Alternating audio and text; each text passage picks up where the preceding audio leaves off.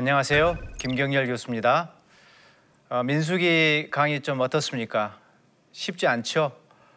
예. 벌써 저희들이 8강을 진행하고 있습니다. 반을 넘었는데 오늘 또 최대한 쉽게 쉬운 강의로 여러분을 섬겨보겠습니다. 어, 오늘은 8강 제사법의 보완과 고라 일당의 반역에 대해서 살펴보겠습니다. 민수기 15장 그리고 16장에 있는 내용입니다. 제사법이 왜 갑자기 15장에서 등장하는가? 어, 그 전에 이야기들을 살피면은 제사법이 등장하는 것은 조금은 느닷없어 보이거든요. 그 문맥을 한번 살펴보도록 하겠습니다. 그리고 두 번째는 어, 이 제사법이 민수기에서 주어지는 주어지는 제사법이 레위기의 제사법을 보완하고 있다는 사실을 우리, 우리가 확인할 것입니다. 고라 일당의 그 반역하는 과정을 살펴보고요. 그것이 오늘 우리에게 주는 교훈을 우리가 한번 생각해 보는 시간을 갖도록 하겠습니다.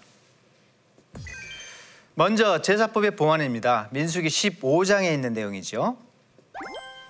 자, 15장에서 제사법이 등장하는 이유가 뭔가? 어, 광야 사건 직후에 어, 민수기 15장에서 갑자기 제사법이 선포가 되고 있습니다. 그 이유는 어, 사실은 15장부터 19장까지의 전체 문맥을 우리가 살펴볼 필요가 있습니다. 이 전체 문맥의 주제는 총 주제는 사제들과 그들의 직무라는 주, 주제로 우리가 묶어볼 수가 있거든요. 그 문맥 속에 지금 15장 제사법이 주, 주어지고 있는 것입니다. 그래서 이 문맥을 고려하면은 15장에서 제사법이 나오는 것은 조금은 느닷없는 것은 아닙니다. 어, 우선 15장부터 19장까지의 내용을 우리가 정리해 보면 다음과 같습니다. 15장에서는 말씀드린 대로 추가적인 제사 규정이 주어집니다. 이것이 레위기의 제사법을 보완하고 있다는 사실을 우리가 확인할 수가 있고요. 그 다음에 이어서 고라 일당의 반역 사건이 나오는데 사실은 고라 일당들이 제사장직에 도전을 한 사건이거든요. 그래서 연결되어 있습니다. 주제적으로 연결되어 있고 17장은 어, 이 사건을 거쳐서 하나님께서 제사장 가문이 어느 가문이 합법적인 하나님이 인정한 제사장 가문인가를 재확증하는 이야기가 나옵니다. 그게 바로 싹이 난 아론의 지팡이에 대한 이야기죠. 그 다음에 18장은 어, 이렇게 인증받은 재인증받은 사제들 다시 말해서 제 레위인과 제사장들 이 사제들의 의무와 그들이 어떻게 생계를 꾸려 나갈 것인가는 예우 문제를 다루고 있습니다. 그리고 마지막으로 19장에 가면은 이제 제사장들이 주도해 가지고 어, 속죄의 잿물이라는 특수한 물을 제조해서 사용하게 됩니다. 그 잿물 제조법과 사용법에 대해서 19장에서 이제 이야기되고 있습니다. 그리고 이제 이어서 어, 다시 무대가 바뀌는데요. 20장에 가면은 미리암과 아론이 죽는 그런 장면으로 이어집니다. 그래서 여기서 단절이 되는 것이죠. 먼저 15장을 살피면은 짐승을 바칠 때 어떤 재물들이 추가되는데 그게 민수기에서 주어지고 있다는 것이죠. 이 소재의 밀가루와 포도주가 곁들여지는데 어느 정도 이것이 하나님 앞에 제물로 고기 제사 더불어 바쳐지는가 하는 것을 살펴보도록 하겠습니다. 바로 이와 같습니다. 지금 레위기 1부터 7장에 안 나오는 내용입니다. 양과 염소일 때, 순양일 때, 소일 때 이렇게 3단계로 나누어지는데 이 순양은요 굉장히 육중한 우두머리급의 양입니다. 어, 덩치가 매우 커요. 그래서 육중하기 때문에 어, 수반되는 다른 부수적인 재물들도 이렇게 양이 많아집니다. 소는 말할 것도 없죠.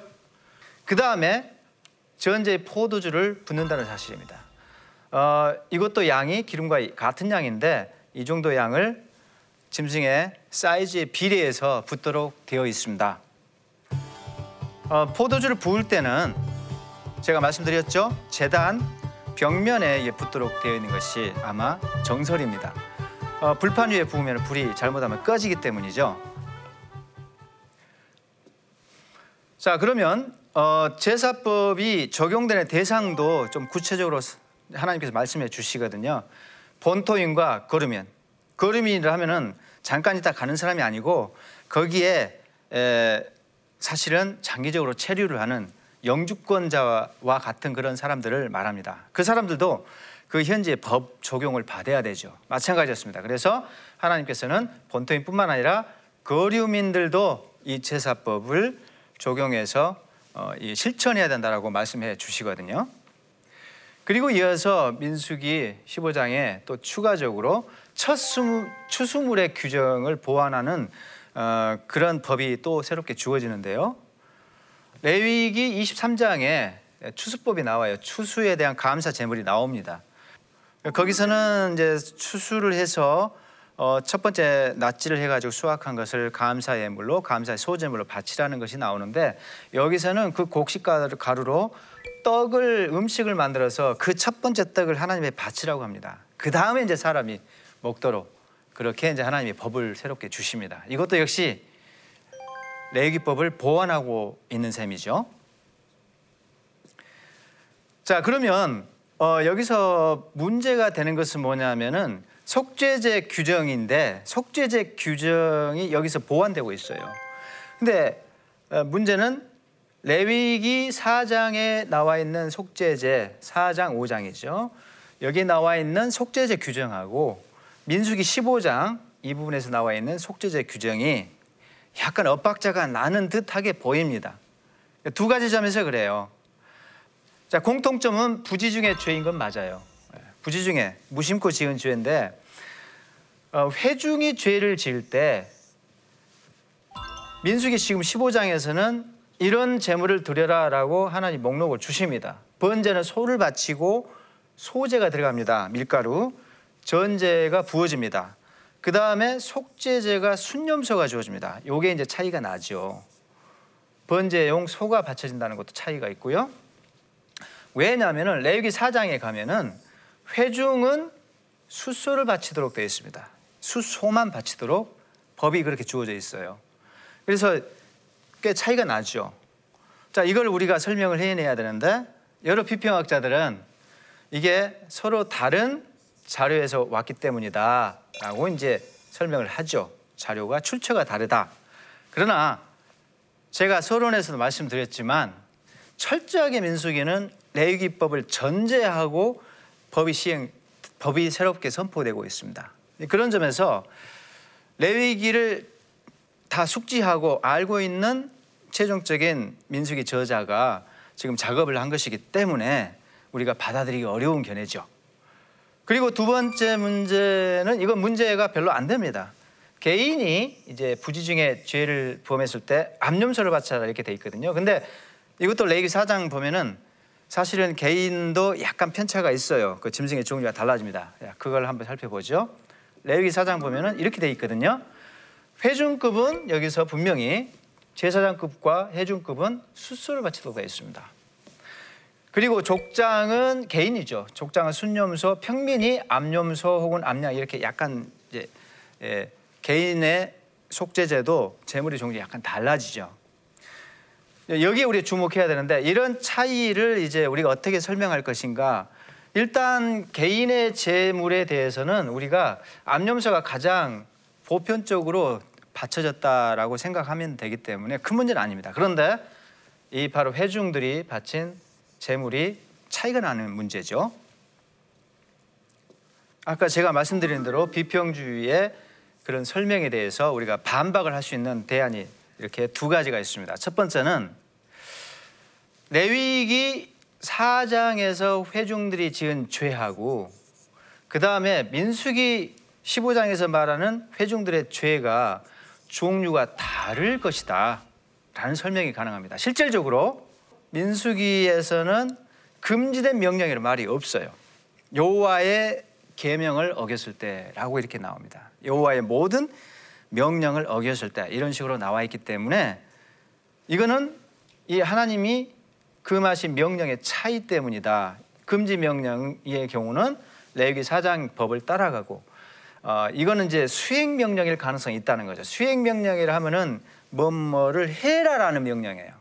예를 들어서 가난한 자를 위해서 모퉁이에 이삭까지 싹 낫지를 하지 말고 또 어, 이삭을 많이 여기저기 남겨두어라. 가난한 사람 몫으로 돌아가도록 이게 수행 명령이에요. 이걸 하도록 권장을 하는 거죠. 이런 수행 명령은 어겼을 때 죄가 크지는 않아요. 근데 금지 명령은 거짓말을 하지 말라. 이런 것은 어기면 죄가 컸어요. 그래서 이게 벌의 종류도 좀 강도가 달랐을 가능성이 큽니다. 그런 차이 때문에 이런 재물의 차이가 생겼을 가능성이 있습니다. 그리고 두 번째 가능한 설명은 회중이 제사장이 포함되느냐 제외되느냐의 차이가 있을 수가 있습니다. 레위기 사장은 분명히 회중이 포함, 저기 제사장에 포함된 회중이에요. 근데 민수기에서는 제사장이 제외됐을 가능성이 없잖아 있습니다. 제사장이 회중에서 빠지면은 재물이 그 제사장이 빠진 회중은 순념소인 경우가 대부분이거든요. 자, 그런데 이제 또 여기서 한 가지 주어지고 있는 것은 뭐냐면 악의적인 악행인 경우인데 이것도 레위기에는 레위기 4장 5장에서 빠져 있습니다. 굉장히 악독한 범행이죠. 고의적으로 무엇을 범한 경우인데 여기서는 말해주지 않고 있어요. 강한 고의성을 갖고 있습니다. 그래서 민수기에서 15장에서는 그것을 높은 손으로 범한 죄다 이렇게 말을 하고 있어요. 높은 손으로. 그 높은 손을 든다는 것은 무슨 뜻이죠? 한번 하나님께 뭘 해보자고 으쌰으쌰하는 거죠. 이건 굉장히 심각한 죄가 아닐 수가 없죠. 그래서 이 죄는 중벌로 다스려졌습니다. 하나님이 이런 악의적인 높은 손으로 범한 죄에 대해서는 형벌이 끊어집니다라고 말씀하셨어요. 이거는 사형과 동급이거든요. 32부터 36절에 그 범행 사례가 나오는데 안식일인데 뻔히 안식일인 것을 알고 있음에도 불구하고 어떤 사람이 나무를 활용합니다. 안식일에 불을 피우면 안 되거든요. 근데 불을 피려고 하는 의도 자체도 어, 안식일 위반이고 그 다음에 안식일에 노동을 하면 안 되잖아요. 근데 나무를 또 하러 갔습니다. 그래서 발각이 됐어요. 사람들한테 목격이 됐습니다. 그래서 하나님께서 그 사람을 돌을 들어서 투석형으로 그 사람을 징벌을 해라라고 지침을 주시죠. 이렇게 해서 그 사람이 사형을 당합니다. 이 사례가 한 가지가 나오고 있습니다. 악의적인 악행에 대한 것입니다. 참고로 반역자들의 처단은 삼중 사례가 참 재밌는데 성경에 이렇게 나와 있습니다. 하나님의 성소를 더럽히면은 불심판을 당했어요. 나답과 아비우가 그 범행을 저질렀죠. 그 다음에 성호 하나님의 이름을 모독하는 거예요. 레위기 24장에 나옵니다.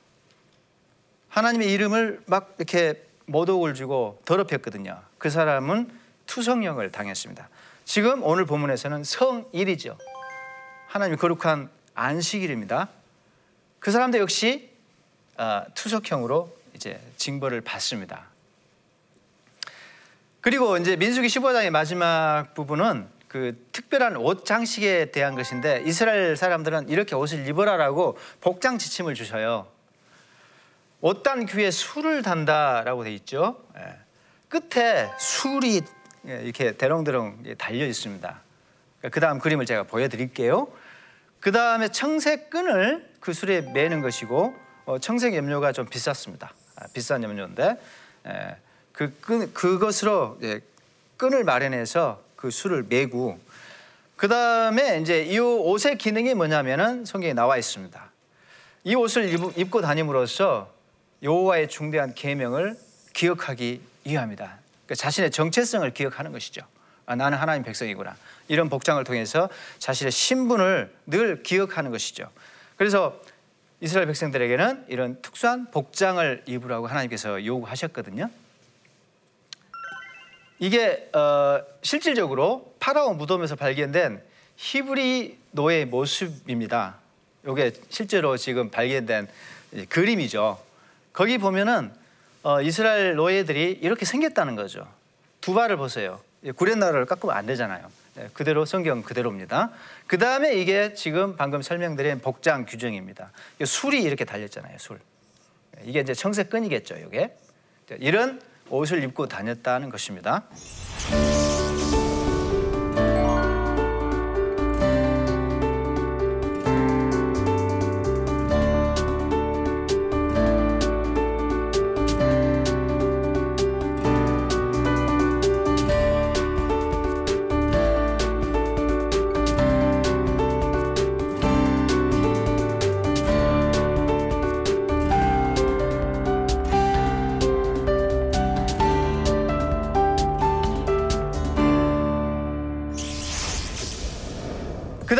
우리가 이제 살펴봐야 될 것이 16장입니다. 고라 일당의 반역인데 아, 분명히 이 사건은 광야 초기에 약 3년째 정도의 이게 발생한 사건이라고 볼 수가 있습니다. 고라 일당이 모세와 아론에게 대적을 했습니다. 두 방향으로 반역이 진행됐는데 고라 일당들은 제사장권을 노렸어요.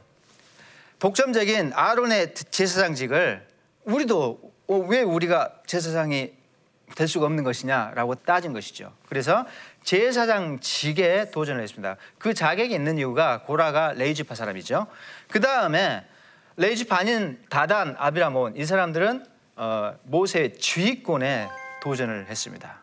이들은 루벤 지파 사람들입니다. 그래서 two track으로 두 방향, 방향으로 방향이 진행되었죠. 하나는 어, 종교적 지휘권을 노렸고 그 다음에 두 번째는 정치적 지휘권을 노렸다고 볼 수가 있죠.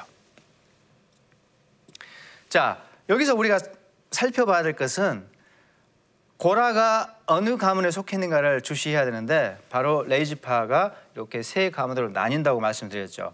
고앗이 굉장히 중요한 가문입니다. 예. 여기서 아론과 모세가 어, 이쪽 라인에서 지금 태어나고 고라가 이스라엘의 가문에서 태어난 사람입니다. 예, 이걸 주시를 해야 되겠죠.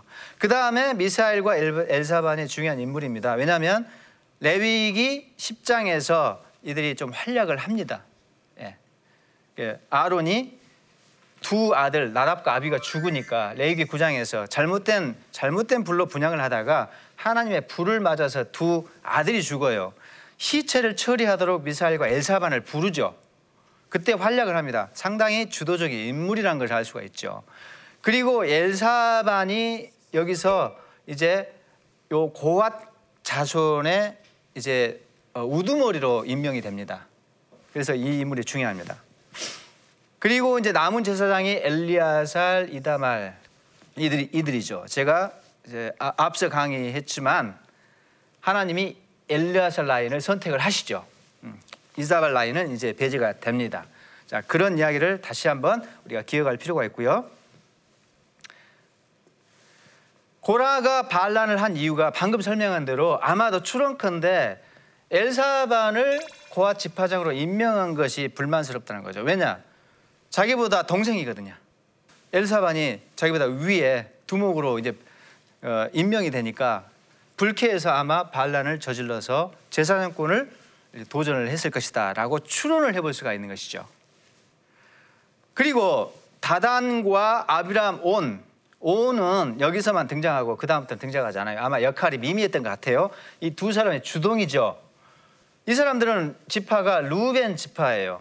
루벤은 장자였어요. 그러니 장자권을 가진 기득권자로서 자신들이 대접을 못 받으니까 아마도 이제 정당한 대우를 요구하면서 이 모세의 행정적인 정치적 지도권의 권력에 도전했을 것이다라고 우리가 생각해 볼 수가 있습니다.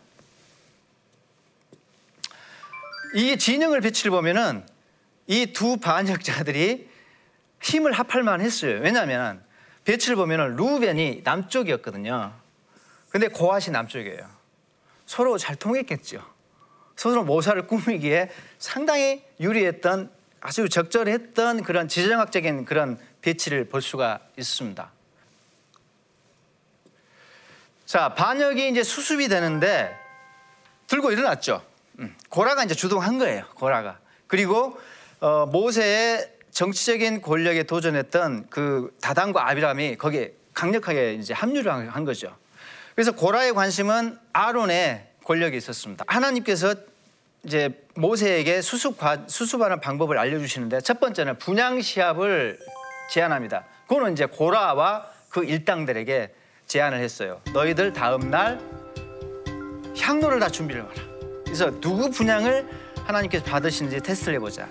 그 다음에 두 번째는 다담과 아비람인데 이들은 대화를 통해서 단판을 지으려고 했어요. 그래서 사람을 보내는데 소환합니다. 이 상황이 지금 어떤 상황이냐면은 성막 주변에 고라 일당들이 모여 있고 그리고 여기 만약에 여기가 진이라면 성막에서 한참 떨어져 있는 루벤 지파의 이 막사에서 요 다단과 아비람이 세를 교합하고 있었을 것이다. 백성들을 의시하면서 이런 추론이 가능합니다. 그래서 이들에게는 분양 시합을 제안하고 요들은 이들에게는 사람을 보내서 이제 이야기를 하자라고 단판을 지으려고 했죠. 근데 다단과 아비라가 소환을 거부를 합니다. 거부하면서 한 말이 이런 말이에요. 아주 선을 넘어갔어요. 하지 말아야 될 말이죠.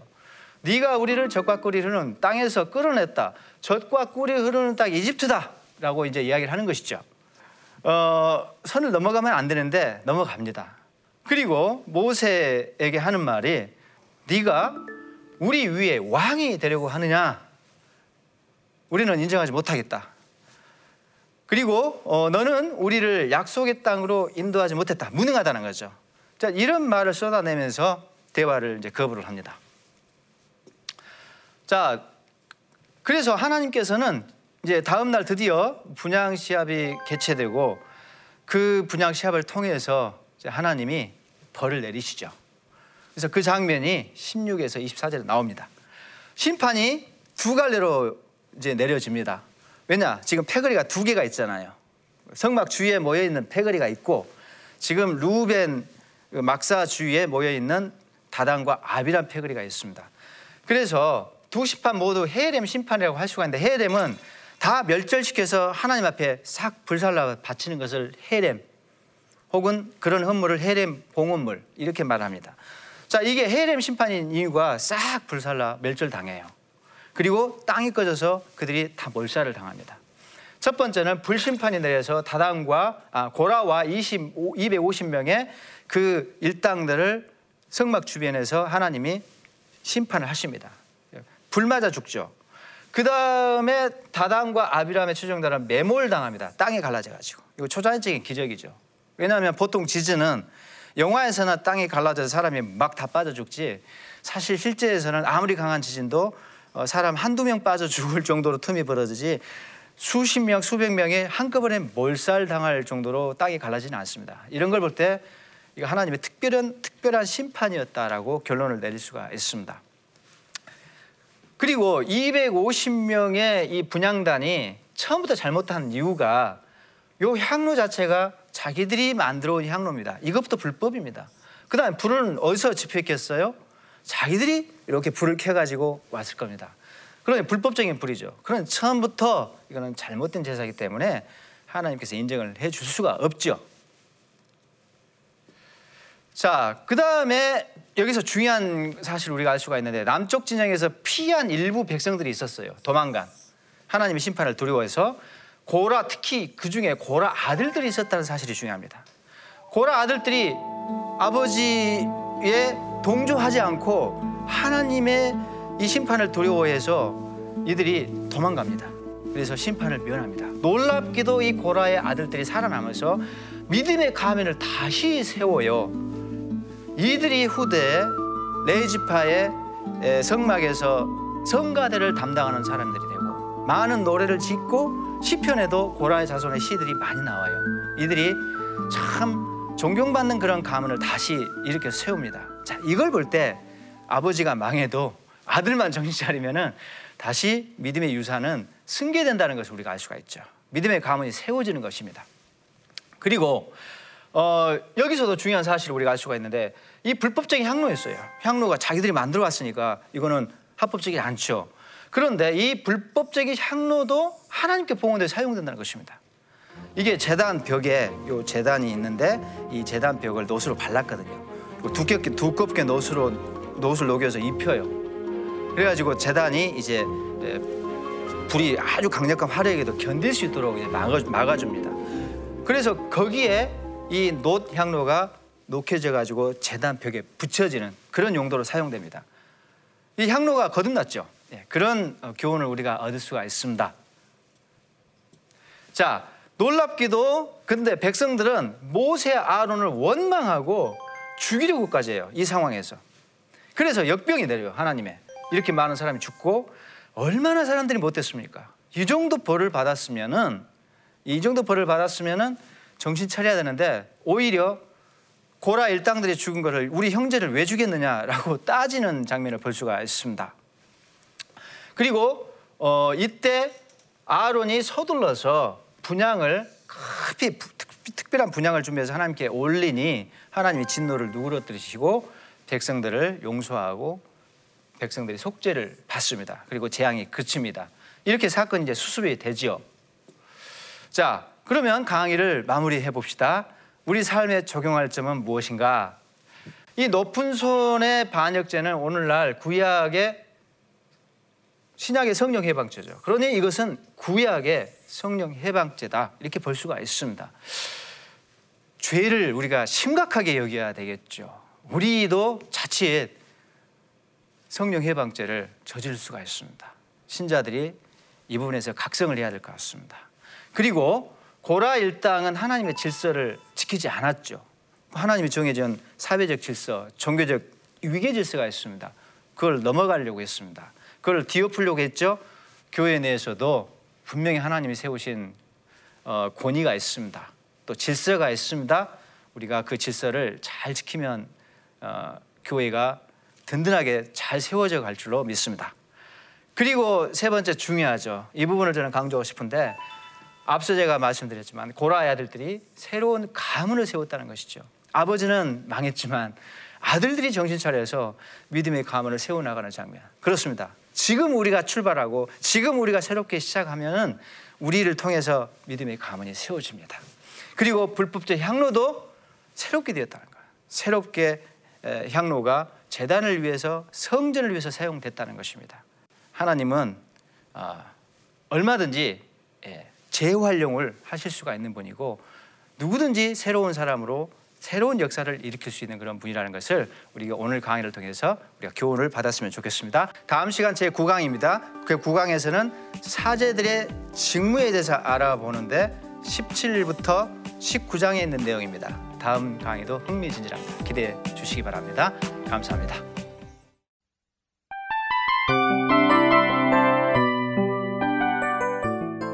이 프로그램은 청취자 여러분의 소중한 후원으로 제작됩니다.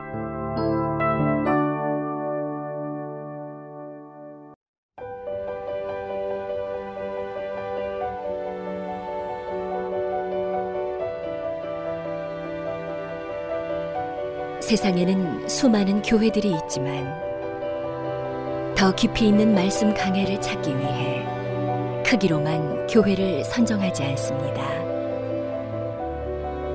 보다 좋은 영적 콘텐츠를 더 많이 나누기 위해 방송비를 받지 않습니다. 1년 365일 복음만 전하고 싶어서 우리는 광고를 하지 않습니다. 온누리의 복음을 땅끝까지